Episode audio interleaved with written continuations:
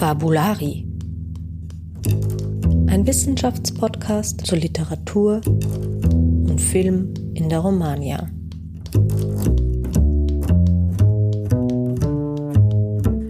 Herzlich willkommen zu Fabulari. Einen wunderschönen guten Tag. Unser Gast heute ist Jörg Türschmann, Professor für französische und spanische Literatur und Medien am Institut für Romanistik der Universität Wien. Er forscht schwerpunktmäßig zum argentinischen, spanischen, französischen, karibischen, kanadischen Kino im Kontext der Globalisierung, zu transnationalen Beziehungen zwischen Literatur und Film und zu Fernsehserien. Jörg, ich freue mich sehr, dass du heute bei uns bist. Danke für die Gelegenheit. Danke, danke. Jörg, du hast ja ein Forschungsprofil, das innerhalb der Romanistik alles andere als gewöhnlich ist, sage ich jetzt mal. Von Traditionswegen hat man in unserem Fach ja die Auswahl zwischen Sprach- und Literaturwissenschaften, so dass Filme lange nicht zu den Forschungsgegenständen von Romanistinnen gezählt haben. Erst in den letzten 20, 30 Jahren, wo also die gedruckte Literatur zunehmend an Legitimität eingebüßt hat und wiederholt das Argument aufkam, dass audiovisuelle Medien den entscheidenderen Einfluss auf äh, politische, gesellschaftliche, aber auch ästhetische Debatten haben, haben sich romanistische Forscherinnen ähm, vereinzelt den Medienwissenschaften zugewandt. Und auch heute noch ist es so, dass für viele die Analyse von Filmen eben erst an zweiter Stelle kommt. Bei dir ist das nicht so. Ähm, wie kam es dazu und was ist deine Position in der Frage, ob Literaturwissenschaftler und Literaturwissenschaftlerinnen auch Filme analysieren sollten?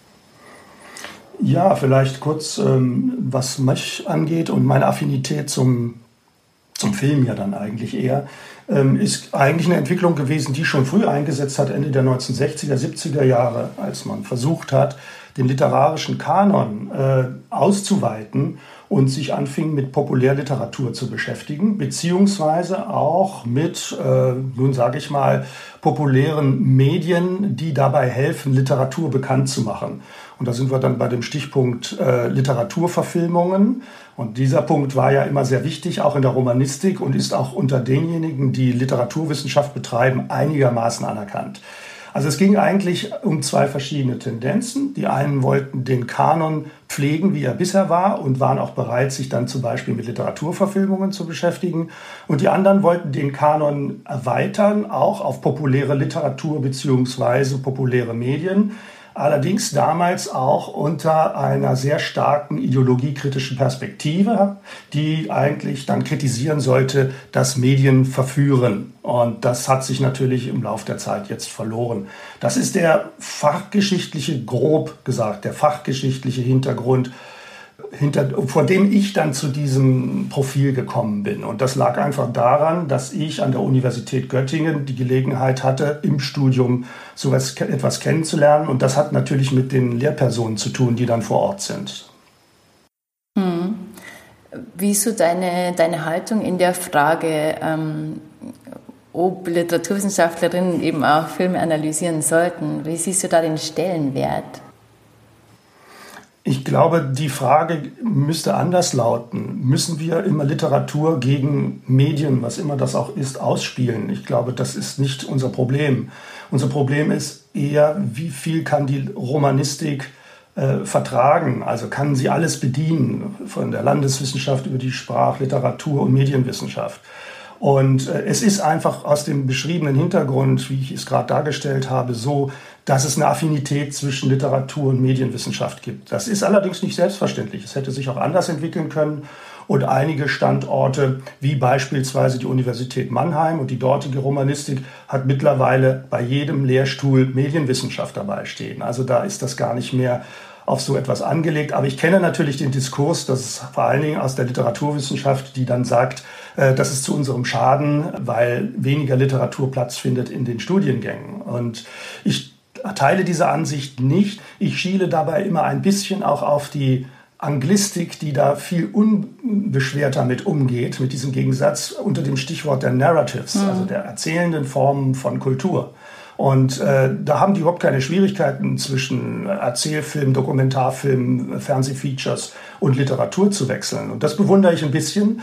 Und das ist in der Romanistik, glaube ich, selbst heute noch nicht so selbstverständlich. Mhm, absolut, ja. Jetzt ist es ja an, in der Romanistik ähm, der Universität Wien so, dass die Medienwissenschaften einen relativ prominenten Platz haben, was so ein weitgehendes Alleinstellungsmerkmal ist. Äh, da bilden ja die Medienwissenschaften im Studienverlauf eine eigene Säule. Für wie wichtig hältst du es denn, dass äh, Studierende einen kompetenten Umgang mit audiovisuellen Medien erlernen? Äh, für sehr wichtig vor dem Hintergrund, dass das Gros unserer Studierenden ja sich auf das Lehramt vorbereitet. Und äh, da machen wir dann aber wirklich doch noch was ganz anderes als das, was vielleicht in der Schule benötigt werden würde. Es ist ja schon in den 70er Jahren, ich glaube, das war Werner Faulstich so gewesen, dass er gesagt hat, wir bräuchten eigentlich in der Schule so ein Schulfach wie Medienkunde, Medienkompetenzvermittlung oder wie man das auch nennen möchte. Ähm, das war allerdings noch vor dem Hintergrund, dass das Internet und die Social Media noch nicht so weit entwickelt waren. Ich denke, heute ist das noch wichtiger. Ähm, das, was wir aber in der Medienwissenschaft machen, durch die traditionelle Nähe zur Literaturwissenschaft, hat damit noch recht wenig zu tun. Es ist da eher die Sprachwissenschaft, die sich mit äh, Social Media beschäftigt, aber dann natürlich mit der Mediensprache, also der gesprochenen Sprache in der Form, so wie sie in Social Media eine Rolle spielt. Es ist vielleicht auch im Sprachunterricht, also beim Erlernen der Zielsprache, sei es Italienisch, Französisch oder Spanisch, bei den Großen zu bleiben, auch sehr wichtig. Aber wir machen das nicht systematisch. Also die Social Media beispielsweise sind für uns nicht so wichtig und es wird aber eben auch auf äh, schulpolitischer Ebene ganz stark diskutiert, dass das kommen muss in den Schulen, viel, viel stärker und dass es aufhören muss, dass die Lehrpersonen, die dort in der Schule tätig sind, von den Schülern diskreditiert werden dahingehend, dass die sagen, die kennen sich mit dem Internet weniger aus als wir. Und das ist natürlich, kann man so erstmal zur Kenntnis nehmen. Ich glaube aber, dass wir da mehr vorbereiten müssen. Und wir müssen auch das, was in Wien passiert, vielleicht dahingehend etwas verändern. Ne? Aber äh, im Moment sind wir noch sehr stark bei der Literaturwissenschaft und es ist eher besorgniserregend, dass das noch auffällt, dass wir da überhaupt so eine Säule haben.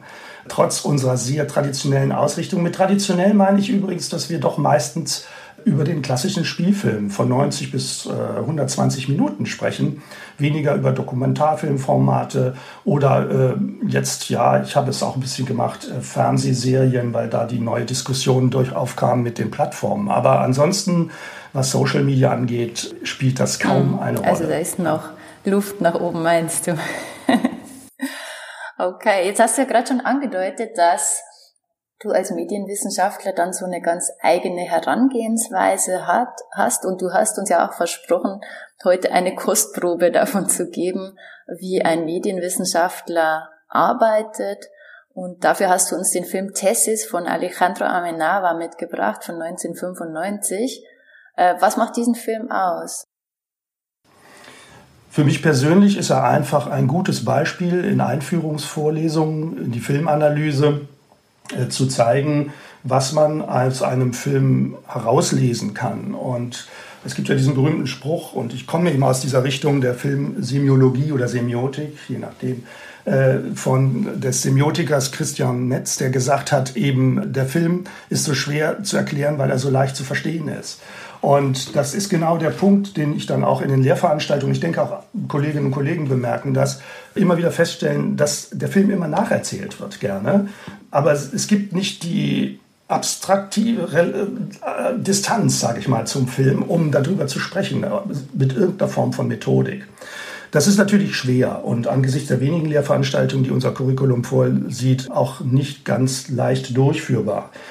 Zu Thesis Thesis ist halt, wenn man so will, deswegen ein besonderes Beispiel, weil es eine weibliche Hauptfigur hat und wir haben nun mal über 90 Prozent Studentinnen in unserem Studiengang, das ist wichtig, dass es ein Erstlingswerk ist eines Regisseurs, der in seinem Film beschreibt, wie eine Studentin eine Examensarbeit schreiben muss. Das ist natürlich auch mit der Lebenswirklichkeit der Studierenden verknüpft. dass diese Studentin sich mit Gewalt an Frauen auseinandersetzt, beziehungsweise abstrakter gesagt mit Diskriminierung von Frauen.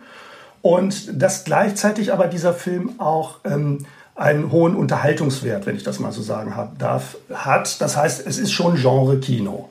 Es ist, ähm, hat, sagt man ja auch in der Medienwissenschaft immer so, viel leichter über einen künstlerisch ambitionierten Film zu sprechen als über einen unterhaltsamen, weil äh, natürlich das Kunstwerk oder der kunstbeflissene Film sich von vornherein anbietet zur Analyse, weil er doch schwerer zugänglich ist. Und wie kann man das nun machen an so einem populären Film? Der Witz ist natürlich, und da kann man dann mitspielen, äh, die Handlung beruht ja darauf, dass ein Professor an der Komplutenze in der dortigen Medienwissenschaft mit Hilfe eines Studenten Studentinnen entführt und vor laufender Kamera zersägen lässt. Und äh, das sind ja dabei entstehen ja diese Snuff-Filme und jetzt steht hier der alte Professor, der ich dann bin, äh, vor den jungen Studentinnen und äh, muss dann sofort beruhigen, dass das äh, keine perfekte Metallipse sein soll, sondern dass es sich bei diesem Film einfach um ein Beispiel handelt, was doch einlädt mitzudenken. Der Film ist deswegen auch gut, weil er ähm, aufgrund seines relativen Schock- und Schauercharakters verhindert, dass unmittelbar Betroffenheit mit den Opfern eintritt. Es gibt ja viele Filme, die sich also als Sozialdramen mit Missständen beschäftigen und bei den Studentinnen vor allen Dingen in Bezug auf die Darstellung von weiblichen sozialen Rollen dann sofort Betroffenheit hervorruft. Und äh, dann wird der Film benutzt, sozusagen, um die eigene Empathie zu schildern. Das ist bei dem Film nicht so leicht von, von Amenaber. Das funktioniert nicht so gut. Der Film hat noch einen witzigen Effekt. Es ist die Abschlussarbeit von Amenaber selber. Er hat sein Studium abgebrochen und hat gesagt, das Studium taucht nichts, man macht viel zu viel Theorie da. Ja? Er will gleich Praxis machen. Und so hat er sozusagen seine Examensarbeit mit diesem Spielfilm, der ja dann auch international vielfach ausgezeichnet wurde, beendet. Und das ist eben das Interessante. Also das so allgemein zu dem Film eigentlich, äh, warum ich ihn auswähle. Hm. Ja, lass uns doch mal in einen kurzen Ausschnitt reinhören. Äh, das ist der Anfang des Films, den du uns mitgebracht hast.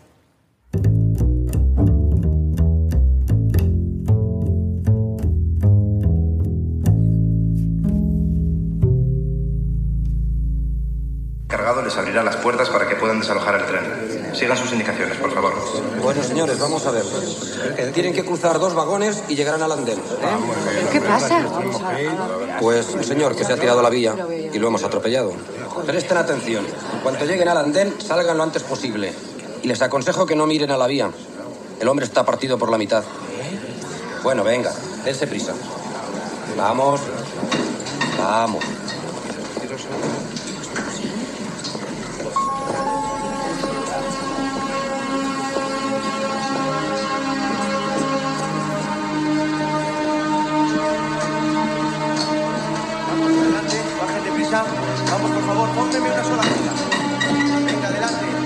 sigan, sigan, sigan.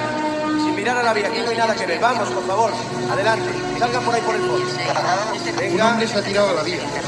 Salgan por el fondo y no miren a la vía. ¡No miren a la vía! Dicha interrupción se mantendrá durante las próximas horas. Disculpen las molestias.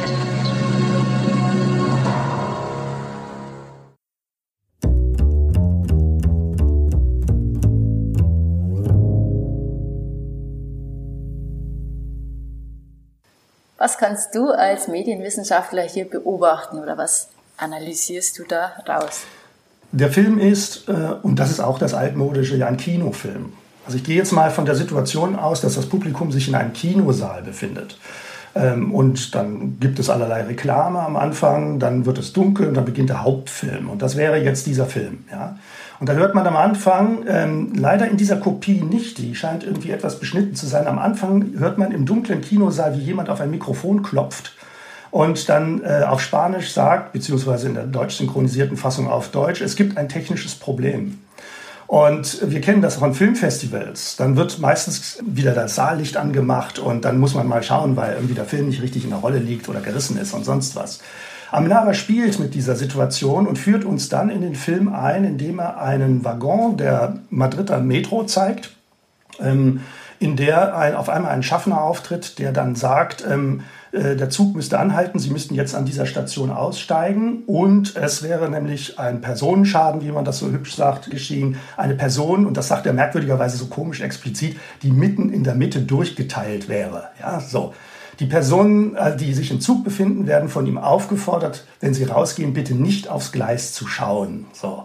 Also das heißt, es geht um Voyeurismus ganz klar. Und ähm, wenn man sich den Abschnitt sehr genau anschaut, was wir jetzt hier nicht im Einzelnen vorführen können, kann man sehen, wie die Kamera quasi wie in ein Theater eintritt. Das heißt, durch die verschiedenen Türen, die auch nochmal den Waggon in der Metro untergliedern, tritt die Kamera sozusagen in den Innenraum der Erzählwelt ein. Und dann gehen die Personen, beziehungsweise unsere Hauptfigur Anna Torrent, auf das Gleis, also beziehungsweise auf den Bahnsteig und schreiten dann langsam an die Unfallstelle zu.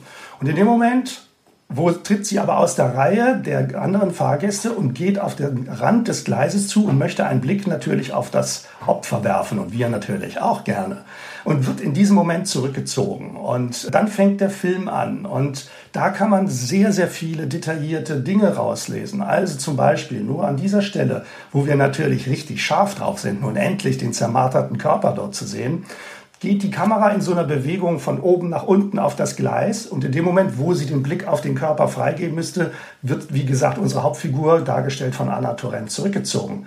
Und genau dieselbe Kamerabewegung wird in der Folgeszene wieder aufgegriffen, wenn sie über eine Brüstung in ein Treppenhaus hinunterfilmt und ein erklärender Titel eingeblendet wird, dass wir uns in der Medienwissenschaft der Komplutenze befinden. Das heißt, wir haben eine Verknüpfung das ist ein Private Joke natürlich für alle Zeitgenossen von äh, Amenaba, der Universitätssituation mit der fiktionalen Situation, wie sie im Film dargestellt wird. Ähm, Voyeurismus ist sicherlich ein Thema. Anna Torrent, muss man wissen, äh, ist eben auch interessant, trägt kurze Haare, ist also nicht unbedingt, sage ich in dieser Hinsicht, stereotyp weiblich, nennt sich Angela in diesem Film und will, wie gesagt, diese Arbeit über Snuff-Videos schreiben und äh, ist eine Person, die wir schon aus Filmen von Victor Erice kennen und Carlos Sauda, wo sie als Kinderstar schon spielt und mit ihren großen Augen, auch mit kurzen Haaren, genderunspezifisch würde man heute sagen, ein Geschehen beobachtet. Das reicht hier, sagen wir mal, als Hintergrundinformation. So ist es kein Zufall, dass Amenaba auf Anna Torrent zurückgegriffen hat, um ihr die Hauptrolle zu geben. Also das mal so äh, ganz kurz. Man kann den Film über drei Sitzungen analysieren, aber schon die Anfangsszene. Und das ist etwas, was mir wichtig ist, dass die Studierenden schauen, wie ist das gemacht irgendwo? Wie werde ich reingezogen in die Erzählwelt, was man ja dann so immer nennt in der Produktionsästhetik Priming. Das Priming ist ganz wichtig. Und das ist perfekt gemacht in diesem Film, zumal Amonaba ja auch noch die Musik dazu komponiert hat. Also das kann er wohl auch. Also das ist ganz erstaunlich dabei. Ne? Also so viel nur erstmal auf einen ersten Blick für diese Anfangsszene. Ne? Die Szene präfiguriert ja irgendwie auch schon die kommende Handlung, ne, wo sie äh, zu Beginn sich eben so stark interessiert für dieses abnorme Geschehen, was da auf den Gleisen passiert ist, aber dann wird sie in so einem in, wirklich, in einer wirklich überraschenden Geste zurückgezogen und da hat man dann auch schon einen Ausblick auf die Affekte, die dann später kommen werden ne, und diese ganzen Horrorelemente.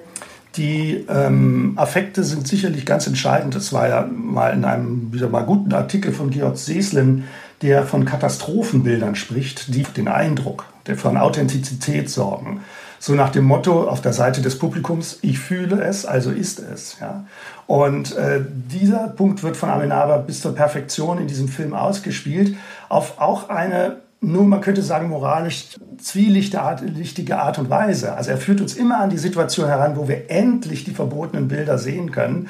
Und dann wird es elliptisch, es schneidet ab, es gibt einen Szenenwechsel oder was weiß ich. Das passiert mehrere Male in dem Film.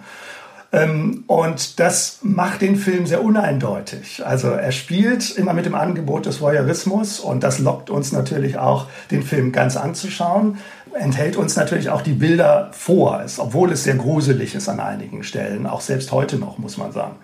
Ähm, er spielt auch mit sprechenden Namen. Also es gibt äh, Angela, wie gesagt, die gute Aufklärerin. Es gibt ihren Gehilfen Chema, der lange Haare hat, interessanterweise, und eher schüchtern und weiblich wirkt, während sie äh, die resolute, wenn man so will, Stereotyp der männliche, aggressive Teil ist. Und dann gibt es den Gegenspieler, das ist der attraktive Bosco. Ja, und Bosco ist Hieronymus Bosch ne? El Jardín de las Delicias.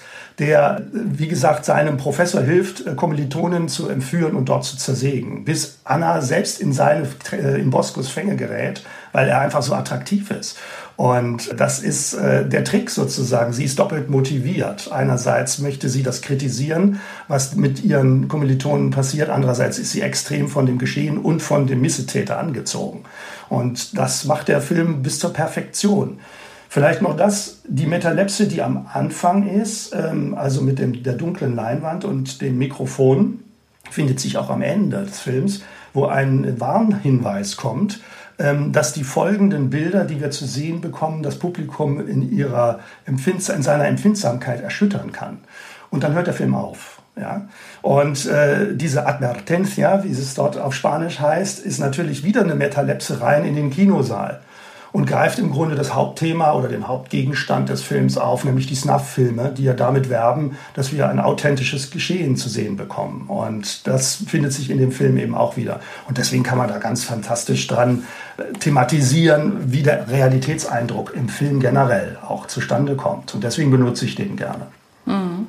Ja, das ist so ein ganzes ähm, Arsenal an Themen, Diskursen und Verweisen, die du da jetzt schon aufgemacht hast. Und ja, ich denke, das zeigt sehr gut, ähm, wie vielfältig wirklich die medienwissenschaftlichen Annäherungsweisen sein können. Also Jörg, vielen Dank, dass du äh, heute bei uns warst und uns Einblick gegeben hast in deinen Arbeits- und Wirkungsbereich. Äh, wer mehr über den Curriculum der Romanistik der Universität Wien erfahren möchte, kann sich gerne auf unserer Homepage umsehen. Die, der Link dazu steht in den Show Notes. Und das war's heute mit Fabulari. Vielen Dank fürs Zuhören und bis zum nächsten Mal.